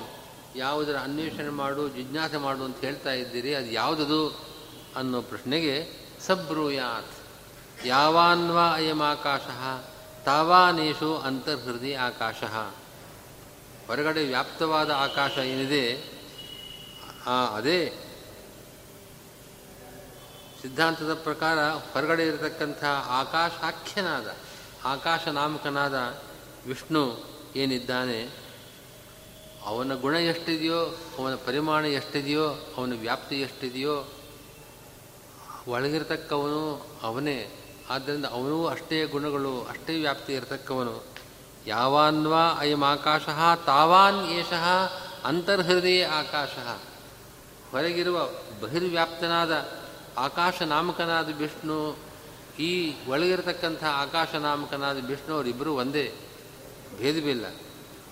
ಉಭಯ ಅಸ್ಮಿನ್ ದ್ಯಾವ ಪೃಥ್ವಿ. ಉಭೇ ಅಂತಂದ್ರೆ ಮುಕ್ತರು, ಅಮುಕ್ತರು. ಇವರೆಲ್ಲರೂ ಕೂಡ ಸೂರ್ಯ, ಚಂದ್ರ, ಮುಕ್ತನಾದ ಸೂರ್ಯ, ಅಮುಕ್ತನಾದ ಸೂರ್ಯ, ಮುಕ್ತನಾದ ಚಂದ್ರ, ಅಮುಕ್ತನಾದ ಚಂದ್ರ, ಜೂ, ಪೃಥ್ವಿ ಮೊದಲಾದ ಲೋಕಗಳಿಗೆ ಅಭಿಮಾನಿ ದೇವತೆಗಳು, ಮುಕ್ತಾಮುಕ್ತರು ಇವರೆಲ್ಲರೂ ಕೂಡ ಉಭಯ ಅಸ್ಮಿನ್ ದ್ಯಾವಾ ಪೃಥ್ವಿ ಅಂತರೇ ವಸಮಾಹಿತಿ ಇವನನ್ನೇ ಆಶ್ರಯಿಸಿಕೊಂಡಿದ್ದಾರೆ. ಉಭೌ ಅಗ್ನಿಶ್ಚ ವಾಯುಶ್ಚ ಸೂರ್ಯ ಚಂದ್ರಮಸು ಅಭೌ ವಿದ್ಯುತ್ ನಕ್ಷತ್ರಾಣಿ ಹೀಗೆ ಎಲ್ಲವೂ ಅವನನ್ನು ಆಶ್ರಯಿಸಿಕೊಂಡಿದೆ ಅಂತ ಹೇಳ್ತಕ್ಕಂಥ ವಾಕ್ಯ ಇದೆ. ಇಲ್ಲಿ ಹೃತ್ಪದ್ಮಸ್ಥನಾದವನು ಒಬ್ಬನಿದ್ದಾನೆ. ಹೃತ್ಪದ್ಮಸ್ಥವಾದದ್ದು ಒಂದಿದೆ. ಕನ್ನಡದಲ್ಲಿ ಹೇಳಬೇಕಾದ್ರೆ ಹೃತ್ಪದ್ಮಸ್ಥನಾದವನು ಒಬ್ಬನಿದ್ದಾನೆ ಅಂತ ಹೇಳಿದಾಗ ಅವನು ಚೇತನ ಅಂತ ಅರ್ಥ ಆಗುತ್ತೆ. ಸಂಸ್ಕೃತದಲ್ಲಿ ಹೃತ್ಪದ್ಮಸ್ಥಂ ಕಿಂಚಿದಸ್ತಿ. ಅದು ಚೇತನಕ್ಕೂ ಅನ್ವಯವಾಗಬಹುದು, ಜಡಕ್ಕೂ ಅನ್ವಯವಾಗಬಹುದು. ಹೃತ್ಪದ್ಮಸ್ಥವಾದದ್ದು ಒಂದಿದೆ. ಉಭಯ ಅಸ್ಮಿನ್ ಅವನನ್ನೇ ಅದೇ ಆ ಹೃತ್ಪದ್ಮಸ್ಥವಾದದ್ದು ಸೂರ್ಯ ಚಂದ್ರಾದಿ ಸರ್ವಾಧಾರವಾಗಿದೆ ಅಂತ ಹೇಳಿದೆ. ಆದರೆ ಈ ಹೃತ್ಪದ್ಮಸ್ಥನಾದವನನ್ನು ಆಕಾಶ ಅಂತ ಹೇಳ್ತಾ ಇದೆ. ಆಕಾಶ ಶಬ್ದಕ್ಕೆ ನೀವು ಹಿಂದೆ ಸಮನ್ವಯ ಮಾಡಿದ್ದೀರಿ. ಆಕಾಶ ಶಬ್ದಕ್ಕೆ ವಿಷ್ಣುವಿನಲ್ಲಿ ಸಮನ್ವಯ ಮಾಡಿದ್ದೀರಿ? ಆಕಾಶ ಸ್ಥಲಿಂಗ ತನ್ನ ಸೂತ್ರದಲ್ಲಿ. ಆಕಾಶ ಶಬ್ದ ವಿಷ್ಣುವಾಚಕ ಹೌದು. ಆದರೆ ಲೋಕದಲ್ಲಿ ಆಕಾಶ ಶಬ್ದಕ್ಕೆ ಬೇರೆ ಅರ್ಥವೂ ಇದೆ, ಎರಡೂ ಆಗಬಹುದು. ಉಭಯತ್ರ ಪ್ರಸಿದ್ಧವಾದ ಶಬ್ದ ಇದೆ ಇವಾಗ. ಆದ್ದರಿಂದ ನೀವು ವಿಷ್ಣುವರೇವ ಇಲ್ಲಿ ಪ್ರತಿಪಾದ್ಯನಾಗಿದ್ದಾನೆ ಅಂತ ಹೇಗೆ ಹೇಳ್ತೀರಿ? ಆಕಾಶ ಅಂತಂದರೆ ಈ ಆಕಾಶವೂ ಆಗ್ಬೋದಲ್ವೇ ಅಂತ ಪೂರ್ವಪಕ್ಷ. ಅಥವಾ ಹ್ಞೂ ಈ ಅಧಿಕರಣ, ಈ ಪಾದದಲ್ಲಿ ಉಭಯತ್ರ ಪ್ರಸಿದ್ಧವಾದ ನಾಮಾತ್ಮಕ, ಲಿಂಗಾತ್ಮಕ ಶಬ್ದಗಳ ಸಮನ್ವಯ ಎರಡೂ ವಿವಕ್ಷಿತ. ಅಥವಾ ಹೃದಯೇಶ ಆತ್ಮ ಅಂತ ಒಂದು ವಾಕ್ಯ ಬರುತ್ತೆ ಈ ಪ್ರಕರಣದಲ್ಲಿ. ಆತ್ಮ ಅನ್ನೋ ಶಬ್ದ ಜೀವವಾಚಕವಾದದ್ದು. ಹೃದಯದಲ್ಲಿ ಜೀವ ಇದ್ದಾನೆ. ಅವನ ಜಿಜ್ಞಾಸೆ ಮಾಡು, ಅವನ ಸ್ವರೂಪ ನಿಂಗೆ ಗೊತ್ತಿಲ್ಲ. ಇದು ಉಪನಿಷತ್ತಿನ ಅಭಿಪ್ರಾಯ. ಹೊರತು ಇಲ್ಲಿ ಬ್ರಹ್ಮ ಪ್ರತಿಪಾದ್ಯನಲ್ಲ ಎಂಬ ಈ ಪೂರ್ವಪಕ್ಷಕ್ಕೆ ಉತ್ತರವಾಗಿ ಓಂ ದಹರ ಉತ್ತರೇಭ್ಯ ಓಂ ಅಂತ ಸೂತ್ರ ಪ್ರಾರಂಭ ಆಗಿದೆ. ಎಂಟು ಸೂತ್ರಗಳಿರತಕ್ಕಂಥ ಅಧಿಕರಣ ಇದು. ಆಚಾರ್ಯರು ಹೃದಬ್ಜಗ ಎಂಬ ಪದದಿಂದ ಈ ಅಧಿಕರಣದ ಸಾರವನ್ನು ಸಂಗ್ರಹ ಮಾಡಿದ್ದಾರೆ. ಪೂರ್ವವದ ಅನುಷಂಗ ಸರ್ವಾಶ್ರಯ ಸನ್ನಿತಿ ವರ್ತತೆ. ತಸ್ಮಿನ್ಯದಂತಹ ಇತ್ಯಾದು ಹೃತ್ಸ್ಥ ಆಕಾಶಸ್ಥತೆಯ ಪರಂಪರೆಯ ಶ್ರುತೋ ವಾ ಸಾಕ್ಷಾತ್ ಪರಂಪರೆಯ ಸಾಧಾರಣ್ಯೇನ ವಾ ಅಥವಾ ಪೃಥಿವ್ಯಾದಿ ಸರ್ವಾಶ್ರಯ ಸನ್ ಸರ್ವಾಧಾರ ಭೂತ್ವ ಹೃದಬ್ಜಗ ಹೃತ್ಪದ್ಮಸ್ಥ ಸಹ ಸೋಕ್ಷರ ಇತ್ಯತ್ರ ಸರ್ವಾಧಾರತ್ವೇನ ಉಕ್ತಃ ಏಕೋ ಜನಾರ್ದನಃ ತಸ್ಮಾತ್ ಯೋ ವೇದ ನಿಹಿತಂ ಗುಹಾಯಾಂ ಇತಿ ಶ್ರುತೆ ವಿಷ್ಣಾವಿವ ತಸ್ಯಾಂತೆ ಸುಚರಂ ಸೂಕ್ಷ್ಮಂ ತಸ್ಮಿನ್ ಸರ್ವಂ ಪ್ರತಿಷ್ಠಿತಂ ಹೃದಯ ಹ್ಯೇಷ ಆತ್ಮ ಇತಿ ಶ್ರುತ್ಯಂತರಾತ್ ಅನ್ಯತ್ರ ವಾಚಕತೆಯ ಪ್ರತೀತೈಃ ಯದಂತಹ ತದನ್ವೇಷಿತವ್ಯಂ ತದ್ವಾವ ವಿಜಿಜ್ಞಾಸಿತವ್ಯಂ ಕಿಂ ತದತ್ರ ವಿದ್ಯತೆ ಯದನ್ವೇಷ್ಟವ್ಯಂ ಯದ್ವಾವ ವಿಜಿಜ್ಞಾಸಿತವ್ಯಂ ಯಾವಾನ್ವಾ ಅಯಮಾಕಾಶಃ ಇತಿ ಶ್ರುತೌ ಯದಂತರಾಕಾಶ ಇತ್ಯಾದಿ ಸರ್ವಶಬ್ದೈಃ ಹೃತ್ಪದ್ಮಸ್ಥನಿಷ್ಠೈಃ ಮುಖ್ಯತಃ ಅನ್ವಯಾತ್ ಆಕಾಶಸ್ಥ ಏಕೋ ಜನಾರ್ದನ ಏವ ವಾಚ್ಯ ನ ತ್ವನೇಕೋ ಜೀವಾದಿ ಜೀವಾದಿ ಹೃದಬ್ಜಗ ಅನ್ನೋ ಪದಕ್ಕೆ ಸರ್ವಾಶ್ರಯ ಸನ್ ಆ ಪದಗಳನ್ನು ಜೋಡಿಸ್ಕೊಳ್ಬೇಕು. ತಸ್ಮಿನ್ಯದಂತಹ ತದುಪಾಸಿತವ್ಯಂ ಇತ್ಯಾದಿ ವಾಕ್ಯಗಳಲ್ಲಿ ಹೃತ್ ಹೃದಯದಲ್ಲಿ ಆಕಾಶವಿದೆ, ಆ ಆಕಾಶದಲ್ಲಿ ಒಬ್ಬನಿದ್ದಾನೆ ಅಂತ ಹೃದಯದಲ್ಲಿ ನೇರವಾಗಿಲ್ಲ ಹೃದಯದಲ್ಲಿ ಒಂದು ಆಕಾಶ. ನೋಡಿ, ಆ ವಾಕ್ಯ ನಾವು ಗಮನಿಸಬೇಕಾದದ್ದು ದಹರೇಸ್ಮಿನ್ ಅಥ ಯದ ಯದ್ ಯದ್ ಇದಮಸ್ಮಿನ್ ಬ್ರಹ್ಮಪುರೇ ದಹರಂ ಪುಂಡರೀಕಂ ವೇಷ್ಮ ದಹರೋಸ್ಮಿನ್ ನಂತರ ಆಕಾಶ ಇಲ್ಲಿ ಒಂದು ಪುಂಡರೀಕವಿದೆ ಅಂದರೆ ಹೃದಯ. ಈ ಶರೀರದಲ್ಲಿ ಒಂದು ಹೃದಯ ಕಮಲವಿದೆ. ಆ ಹೃದಯ ಕಮಲದ ಒಳಗೆ ಆಕಾಶವಿದೆ. ತಸ್ಮಿನ್ಯದಂತಹ ತದುಪಾಸಿತವ್ಯಂ, ಆ ಆಕಾಶದಲ್ಲಿರತಕ್ಕಂಥ ಅವನನ್ನು ಉಪಾಸನೆ ಮಾಡು. ಹೀಗೆ ಹೃತ್ಸ್ಥ ಹೃದಯದಲ್ಲಿರತಕ್ಕಂಥ ಆಕಾಶ, ಆ ಆಕಾಶಸ್ಥನಾದವನು ಅಂತ ಪರಂಪರೆಯ ನೇರವಾಗಿ ಹೃದಯದಲ್ಲಿ ಹೃದಬ್ಜಗ ಅಂತಿದೆ. ಭಾಷ್ಯದಲ್ಲಿರೋದು ಹೃದಬ್ಜಗ, ಹೃದಯ ಕಮಲದಲ್ಲಿರತಕ್ಕಂಥವನು. ಹೃದಯ ಕಮಲದಲ್ಲಿ ಅವನು ನೇರವಾಗಿಲ್ಲ. ಹೃದಯ ಕಮಲದಲ್ಲಿ ಒಂದು ಆಕಾಶ, ಆ ಆಕಾಶದಲ್ಲಿ ಅವನು. ಹೀಗೆ ಪರಂಪರೆಯ ಶ್ರುತಃ ಹೃದಬ್ಜಗ ಅಂತಲೇ ಹೃತ್ಕಮಲದಲ್ಲಿ ಪರಂಪರೆಯ ಇದ್ದಾನೆ ಅಂತ ಶ್ರುತನಾದವನು. ಅಥವಾ ಸಾಕ್ಷಾತ್ತಾಗಲಿ, ಪರಂಪರೆಯಾಗಲಿ, ಸಾಕ್ಷಾತ್ ಪರಂಪರಾ ಸಾಧಾರಣ ಹೃದಯ ಕಮಲದಲ್ಲಿದ್ದಾನೆ. ಅದಕ್ಕೊಂದು ಉದಾಹರಣೆ ಕೊಡ್ತಾರೆ. ಮ, ಮಂದಿರೇ ಮಣಿಮಾಲ, ಮನೆ ಒಳಗಡೆಗೆ ನಾನು ಮುಕ್ತ ಆಹಾರವನ್ನು ಇಟ್ಟಿದ್ದೇನೆ. ಅಂದರೆ ಮನೆಯಲ್ಲಿರೋ ಯಾವುದೋ ಪೆಟ್ಟಿಗೆಯಲ್ಲಿ ಇಟ್ಟಿದ್ದೇನೆ ಅಂತ ಅರ್ಥ. ಪೆಟ್ಟಿಗೆಯಲ್ಲೇ ಇಟ್ಟಿರೋದು. ಪೆಟ್ಟಿಗೆಯಲ್ಲಿ ಅದರಲ್ಲೂ ಇನ್ನೊಂದು ಸಣ್ಣ ಸಂಪುಟದಲ್ಲಿ ಅದನ್ನು ಭದ್ರವಾಗಿಟ್ಟಿರ್ತಾರಷ್ಟೇ ಆದರೂ ಮನೆಯಲ್ಲಿದೆ ಅಂತ ಹೇಳ್ತಾರೆ. ಹಾಗೆ ಹೃತ್ಕಮಲದ ಒಳಗಿರತಕ್ಕಂಥ ಆಕಾಶದಲ್ಲಿ ಅವನಿದ್ದಾನೆ ಅಂತಂದ್ರೆ ಹೃತ್ಕಮಲದಲ್ಲಿದ್ದಾನೆ ಅಂತೇಳಿ ತಪ್ಪೇನಲ್ಲ. ಹೃದಬ್ಜಗ. ಹೀಗೆ ಪೃಥಿವ್ಯಾದಿ ಅಲ್ಲಿ ಉಭೇ ಅಸ್ಮಿನ್ ದ್ಯಾವಾ ಪೃಥಿವಿ. ಉಭೆ ಉಭಾ ಉಭೌ ಸೂರ್ಯಾಚಂದಮಸ ಸೂರ್ಯಾಚಂದಮಸೌ ಅಂತ ಪೃಥಿವ್ಯಾದಿ ಸರ್ವಾಶ್ರಯನಾಗಿ ಇರತಕ್ಕವನು ಸರ್ವಾ ಸರ್ವಾಶ್ರಯ ಸನ್. ಇಲ್ಲಿ ಸನ್ ಅನ್ನೋ ಶಬ್ದವನ್ನು ವ್ಯಾಖ್ಯಾನ ಮಾಡಬೇಕಾದರೆ ಮೊದಲು ಸನ್ ಅಂದರೆ ನಿರ್ದೋಷ ಅಂತ ಅರ್ಥ ಇಟ್ಕೊಂಡು, ಈಕ್ಷಿತ ಕರ್ಮ ವ್ಯಪದೇಶಾತ್ ಸಹ ಅನ್ನೋ ಸೂತ್ರದಲ್ಲಿ ಸಹ ಅನ್ನೋ ಶಬ್ದ ಹೇಳುವ ಅಭಿಪ್ರಾಯವನ್ನು ಸನ್ ಅಂತ ಆಚಾರ್ಯರು ಆ ಅಧಿಕರಣದ ಸಂಗ್ರಹ ಮಾಡಬೇಕಾದ್ರೆ ತಗೊಂಡು. ಈಗ ಸರ್ವಾಶ್ರಯ ಸನ್, ಸಂಸ್ಕೃತದಲ್ಲಿ ಸನ್ ಅಂತ ಅನ್ನೋ ಪದ ಇದೆ. ಸರ್ವಾಶ್ರಯ ಸನ್ ಅಂದರೆ ಸರ್ವಾಶ್ರಯನಾಗಿ ಸರ್ವಾಶ್ರಯನಾಗಿ ಅಂತ ಹೇಳ್ತೀವಲ್ಲ ನಾವು ಕನ್ನಡದಲ್ಲಿ. ಅದನ್ನು ಸನ್ ಹೀಗಿದ್ದು ಇಲ್ಲಿ ಸರ್ವಾಶ್ರಯ ಪೂರ್ಣಗುಣ ಸನ್ ಅಂದರೆ ಹಾಗಿದ್ದು, ಸರ್ವಾಶ್ರಯನಾಗಿದ್ದು ಹೃತ್ಕಮಲದಲ್ಲಿರತಕ್ಕವನು. ಅಂತ ಸನ್ ಅನ್ನೋ ಪದವನ್ನು ಭೂತ್ವ ಅನ್ನೋ ಅರ್ಥದಲ್ಲಿ ತಗೊಳ್ತಾ ಇದ್ದಾರೆ. ರಾಯರು ಅದನ್ನು ಸ್ಪಷ್ಟಪಡಿಸ್ತಾರೆ ಅದನ್ನು ಪೃಥಿವ್ಯಾದಿ ಸರ್ವಾಶ್ರಯ ಸನ್ ಅಂದರೆ ಸರ್ವಾಧಾರ ಭೂತ್ವ, ಸನ್ ಅನ್ನೋ ಶಬ್ದಕ್ಕೆ ಭೂತ್ವ ಆಗಿ ಹಾಗಿದ್ದು ಅಂತ ಅರ್ಥ. ಹಿಂದಿನ ಅಧಿಕರಣದ ವ್ಯಾಖ್ಯಾನವನ್ನು ಮಾಡಬೇಕಾದರೆ ಸನ್ ಅಂದರೆ ನಿರ್ದೋಷ ಅಂತ ವ್ಯಾಖ್ಯಾನ ಮಾಡೋದು ಇಲ್ಲಿ ಹೀಗೆ. ಹೀಗೆ ಹೃದಬ್ಜಗಃ ಅಂದರೆ ಹೃತ್ ಪದ್ಮಸ್ಥನಾದವನು ಸಹ ಸಹ ಅಂತಂದರೆ ಸೋಕ್ಷರ ಅಂತ ಹಿಂದೆ, ಇದೇ ಅಣುಭಾಷ್ಯದಲ್ಲಿ ಅಕ್ಷರ ಅಂತ ಹಿಂದೆ ಹೇಳಲಿಲ್ವೇ? ಯಾರನ್ನು ಸರ್ವಾಧಾರ ಅಂತ ಹೇಳಿದ್ವೋ, ಅವನು ಏಕಃ ಜನಾರ್ದನ ಹೃತ್ಪದ್ಮಸ್ಥನಾದವನು ಏಕಃ ಜನಾರ್ದನ. ಒಬ್ಬನೇ ಜನಾರ್ದನ. ಯಾಕೆ ಅಂದರೆ ಹೃತ್ಪದ್ಮಸ್ಥತ್ವ ಯೋ ವೇದ ನಿಹಿತಂ ಗುಹಾಯಾಂ. ತೈತಿರೂಪನಿಷತ್ತಿನಲ್ಲಿ ಹೃದಯ ಗುಹೆಯಲ್ಲಿರತಕ್ಕಂಥವನು ಬ್ರಹ್ಮ ಅಂತಲ್ಲಿ ಹೇಳಿದೆ, ಬ್ರಹ್ಮವಿದಾಪ್ನೋತಿ ಪರಂ ಅಂತ ಹೇಳುವಾಗ, ಯೋ ವೇದ ನಿಹಿತಂ ಗುಹಾಯಾಮ್ ಅಂತ ಪರಬ್ರಹ್ಮನಿಗೆ ಹೃದಯ ಗುಹಾಸ್ಥತ್ವವನ್ನು, ಅಂದರೆ ಹೃತ್ ಹೃತ್ ಪದ್ಮಸ್ಥತ್ವವನ್ನು, ಹೃತ್ ಕಮಲದಲ್ಲಿರತಕ್ಕವನು ಅಂತ ಅವನನ್ನು ಹೇಳಿರೋದು. ತಸ್ಯಾಂತೆ ಸುಶರಂ ಸೂಕ್ಷ್ಮಂ ತಸ್ಮಿನ್ ಸರ್ವಂ ಪ್ರತಿಷ್ಠಿತಂ ಅಂತ ಇನ್ನೊಂದು ಪ್ರಸಿದ್ಧವಾದ ಶ್ರುತಿ. ಅಲ್ಲೂ ಅಷ್ಟನೇ, ಅಲ್ಲಿ ಸುಶಿರಂ ಸೂಕ್ಷ್ಮಂ ಸೂಕ್ಷ್ಮವಾದ ಒಂದು ಆಕಾಶವಿದೆ.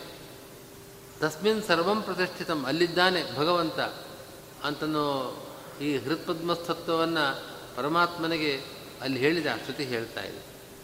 ಹೃದಿಹ್ಯೇಷ ಆತ್ಮ ಅನ್ನೋದು ಇನ್ನೊಂದು ಶ್ರುತಿ. ಈ ಎಲ್ಲ ಶ್ರುತಿಗಳು ಕೂಡ ಮತ್ತೊಬ್ಬರನ್ನು ಹೇಳ್ತಾ ಇದೆ ಅಂತ ಹೇಳಬಹುದು. ಅನ್ಯವಾಚಕ, ಅನ್ಯತ್ರ ವಾಚಕತೆಯ ಪ್ರತೀತೈ ಹೀಗೆ ಪ್ರತೀತವಾಗಿರುವ ಹಾಗೆ ನಾವು ಪೂರ್ವಪಕ್ಷದ ಪ್ರಕಾರ ತಿಳಿಯತಕ್ಕಂಥ ಎಲ್ಲ ಶಬ್ದಗಳಿಂದ ಜೊತೆಗೆ ಯದನ್ವೇಷ್ಟವ್ಯಂ, ಯದ್ವಾವ ವಿಜಿಜ್ಞಾಸಿತವ್ಯಂ, ಯಾವಾನ್ವಾ ಅಯಮಾಕಾಶ ಅನ್ನೋ ಶ್ರುತಿ ಈಗ ಈ ಪ್ರಕರಣದಲ್ಲಿ ನಾವು ಯಾವ ವಾಕ್ಯವನ್ನು ವಿಚಾರ ಮಾಡ್ತಾ ಇದ್ದೇವೆ, ಆ ವಾಕ್ಯದಲ್ಲೇ ಬರತಕ್ಕಂಥದ್ದು, ಆ ಪ್ರಕರಣದಲ್ಲಿ ಬರತಕ್ಕಂಥ ವಾಕ್ಯ ಇದು. ಈ ಶ್ರುತಿಯಲ್ಲಿ ಅಂತರಾಕಾಶ ಅಂತರಾಕಾಶ ಅಂತ ಶಬ್ದವನ್ನು ಹೇಳ್ತಾ ಇದೆಯಲ್ಲ, ಆ ಎಲ್ಲ ಶಬ್ದಗಳಿಂದ ಹೃತ್ಪದ್ಮಸ್ಥನನ್ನು ಹೇಳ್ತಕ್ಕಂಥ ಶಬ್ದಗಳಿವು. ಆ ಎಲ್ಲ ಶಬ್ದಗಳು ಕೂಡ ಮುಖ್ಯತಃ ಅನ್ವಯ. ಎಲ್ಲ ಶಬ್ದಗಳಿಗೂ ಮುಖ್ಯವಾಗಿ ಸಮನ್ವಯ ಆಗತಕ್ಕದ್ದು ಆ ಪರಮಾತ್ಮನಲ್ಲಿ. ಆ ಆಕಾಶಸ್ಥನಾದವನು ಏಕಃ ಜನಾರ್ದನ ಒಬ್ಬನೇ ಆದ ಜನಾರ್ದನ. ನೀವು ಜೀವ ಅಂತ ಪೂರ್ವಪಕ್ಷ ಮಾಡಿದ್ದೀರಿ. ಅವರು ಅನೇಕರು. ಏಕಃ ಜನಾರ್ದನ ಹೃದಬ್ಜಗ ನತು ಅನೇಕ ಜೀವಾದಿ ಅನೇಕೋ ಜೀವಾದಿ ಈ ಅರ್ಥದಲ್ಲಿ ಸರ್ವಾಶ್ರಯ ಸರ್ವಾಶ್ರಯ ಪೂರ್ಣಗುಣ ಸನ್ ಹೃದಬ್ಜಗ ಏಕಃ ಜನಾರ್ದನ ಅಂತ ಆಚಾರ್ಯರು ಈ ಅಧಿಕರಣದ ಸಂಗ್ರಹವನ್ನು ಮಾಡಿದ್ದಾರೆ. ಕುತಃ ಅಂತ ಮುಂದಿನ ಇದೆ ನಾಳೆ.